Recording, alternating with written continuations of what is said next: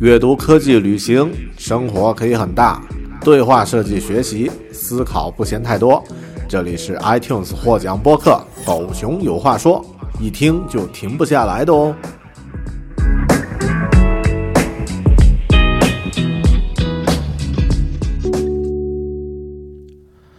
Hello， 你好，独立知识型脱口秀《狗熊有话说》 Bear Talk， 我是大狗熊。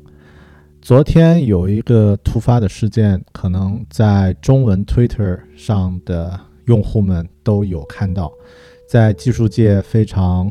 有影响力的大佬左耳朵耗子，嗯，他的中文名叫陈浩。那么因为心梗突发啊、呃，在星期六。呃的晚上呢离世。这件事情呢对我来说触动挺大。一方面呢是一个呃在社交媒体上如此鲜活的人啊，一直呃和他有着互动。那么呃虽然我是做设计和这个程序员的交集没有那么密切，但在很多观点和这个呃这个事件的看法上呢，其实都有和陈浩进行过互动。啊、呃，还有一层原因呢，是因为我们都是同一个大学毕业的啊，我们都是云南大学毕业的校友，所以从这两点来看，啊、呃，他的突然离世对我来说触动很大。那么我在很多年前做《狗熊有话说》这个播客的第一期还是第二期的时候呢，就是关于啊、呃、技术从业人员，当时呢是设计师啊，突然猝猝死。的一个事件呢，让我录制了当时的第一期节目。所以今天呢，我想借着这个话题，借着陈浩离世这个话题呢，嗯，录制一期比较即兴的节目，聊一聊自己的一些感受和心得和一些啊、呃、观点吧。啊、呃，其实如果你也有上 Twitter 的话，会发现最近就是从昨天这个事件发生之后，啊、呃。这个新闻啊、呃、诞生之后呢，简体中文的 Twitter 用户呢，几乎引发了一阵啊、呃、大规模的纪念和讨论。用一个啊、呃、这个开发开发者的话说，就是上一次同样是一个程序员因为心脏疾病突发离世，引起大规模的悼念的，那么应该是王小波。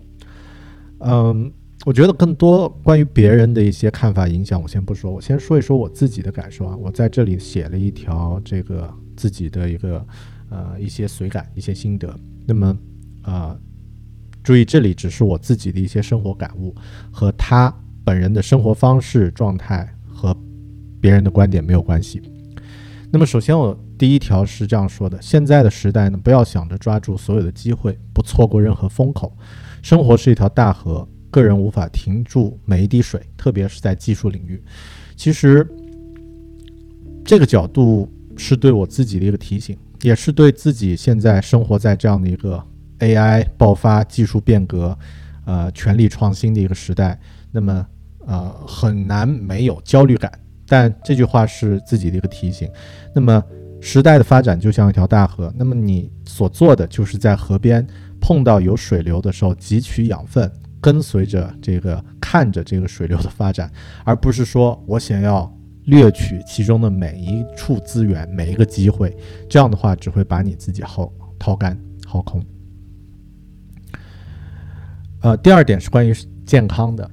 人到了一定年纪呢，身体会有一些信号，自己如果注意是可以感觉得到的，比如久坐了腰会痛啊，下蹲的时候膝盖会疼，要观察自己身体的这些信号，而且要能 get 它们，那是身体在试图引起你的注意。其实我们年轻的时候呢，很容易会觉得，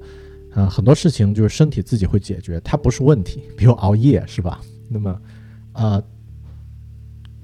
当你的年纪到达了一个啊、呃、一个程度之后呢，其实这些信号会被放大，或者说这些信号的重要性是不能够被忽视的。那么，呃，学会倾听自己身体的声音，学会和它相处，学会和那些呃自己当时能做现在做不到的力所不能及相处。那么，我觉得是人到了一定年纪之后，三十岁、四十岁以后必须要学会的一件事情。第三呢，不要太逼自己啊，也就是说你不用做那么鸡血的一个少年。首先你不一定已经你已经不是少年了啊，觉得不去健身房啊，去呃拼命的运动就是虚度光阴，不熬夜读书就是浪费生命啊。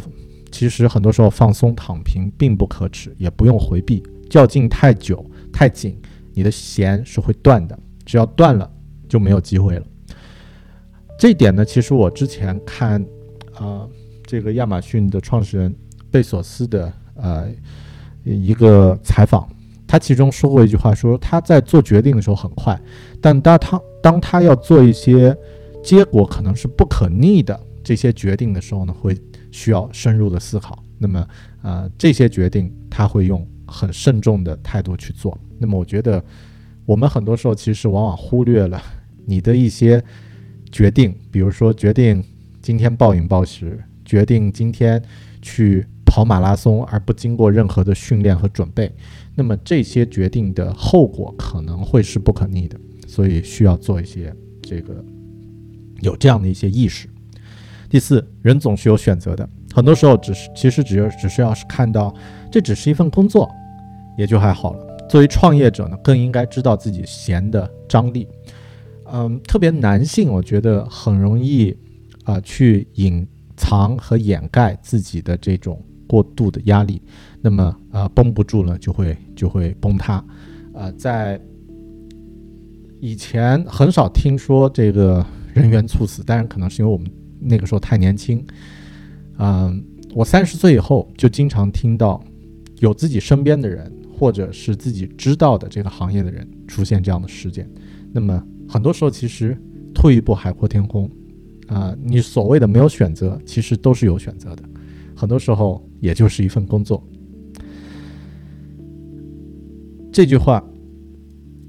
如果是很少抽离的人呢，需要学会抽离，特别像程序员设计师这种经常电脑前面一定就不动的这个岗位和职业，更需要学会学习抽离。那么反过来，如果是很少专注的人呢，可能需要去学习专注。第六，一些身体的运动，我觉得可能是所有的运动吧，都是有助于心理健康的。其实这才是运动真正的结果，而不是那些数字成绩或者是可以炫耀的照片。嗯，跑步也好，去健身房也好，甚至只是在这个楼下走走路溜溜弯，都算对身体有这个对你的心理健康 mental health 是非常有帮助的。我最近呢开始喜欢玩这个东西，滑板，其实就是因为我觉得在玩的时候，在踩在这个板上的时候，我是很专注的，我不会再去想我要去刷 Twitter， 我要去关注我的这个朋友圈啊，我真正活在当下，而并不是说我能够做出什么酷炫的动作啊。OK， 那这是关于运动的一些思考。第七点，如果啊 ，sorry， 可以拖拖拉拉，做事情可以拖拉一些，但不要拖太久。想做的事情就去做就好了，实在做不到的事情就放弃，不要给自己把事情全部堆在你的待办事项里面，变成你的精神内耗。而其中接下来的一条也可能是比较重要的一条，中途放弃其实不可耻，也不是错误。一本书读到一半不想读了，可以放弃。你的工作、你的项目、你的感情都可以是一段由自己来决定起点和终点的旅程，没有必要靠别人来进行评判。特别当你人到中年的时候，我觉得这一点尤其有感触。第九条，活的时候好好活，因为我们会死很久。特别有趣的一个评论是，有人在这儿跟我抬杠说啊，我们为什么会死很久？我们死了就再也活不了了。OK 啊、呃，你说什么都 OK， 这也是我的一条人生哲学，我不跟你争论啊，任何人的留言都是 OK 的，我不跟你争论。那么呃，第十条，其实这一条我自己还没有一个我的答案，嗯，这也是我的一个问题，就是。我们的时间当然是有限的，当然是宝贵的，这些时间是用来创作那些可以去流传下去的载体，比如写文字、写程序、呃、做图、写音乐、啊，制作视频等等等等啊，写书 OK， 还是用来和真真实的人相处，去感受人和人之间的关系，哪种方式更有价值呢？去年我看了一部电影，伊尼舍林的《抱丧女妖》，非常棒的一部电影，就是讨论这个主题。其中的主角，当他意识到死亡即将逼近啊，对于生命的有限的恐惧的时候呢，他毅然决然的决定，呃，不再和平庸的朋友们相处。但平庸的朋友在喝醉的时候呢，也说出了一些人生的真谛，就是那些人和人之间的好感是有意义的，它不是随风飘散就没有的。我觉得我现在还没有一个答案，但这这个呃帖子之后有人的评论我非常喜欢，也就是区别在于你是和现在的人交流还是和未来的人交流。其实这句话也点醒了我，嗯，某种意义上来说，任何在社交媒体、在网络上有着自己身份、有着自己的读者、观众和受众的这些人呢，可以说都是活在呃一个镜像、一个相对来说虚拟的世界里。我们在这个虚拟世界里的形象和这个别人对你的认知和真实有一些差距，很多时候我会更高大一些。那么这其实也让我意识到了，这是自己有的时候的一个自我的一个一个放大。那么我觉得陈浩的离世这件事儿呢，不是说他的生活方式如何啊啊、呃，那么他现在在网络上能够有那么多人去怀念他，去呃纪念他，那么很多很大程度上也是因为他在网络上一直去分享自己的想法、观观点，去帮助别人。嗯，但我有一个感觉，就是它应该是我们生活的一部分，而不是反过来，不是生活是这个身份的一部分。嗯，也就是说，嗯，它应该，我们的生活应该大于它。那么，我们应该有更大的一个一个角度去看待自己，啊、呃，去怎么去面对这个啊、呃、生活本身，而不是说被啊、呃、被这个虚拟的身份所影响。啊、呃，这也是我在现在四十二岁了，啊、呃，人生走完一半，还有另外一半，或者是一一小半，或者是一大半。那么需要去提醒自己的一个问题就是，嗯，凡事也许不要那么极端，不要想着我要在短暂的时间内做到某某事情的极致。那么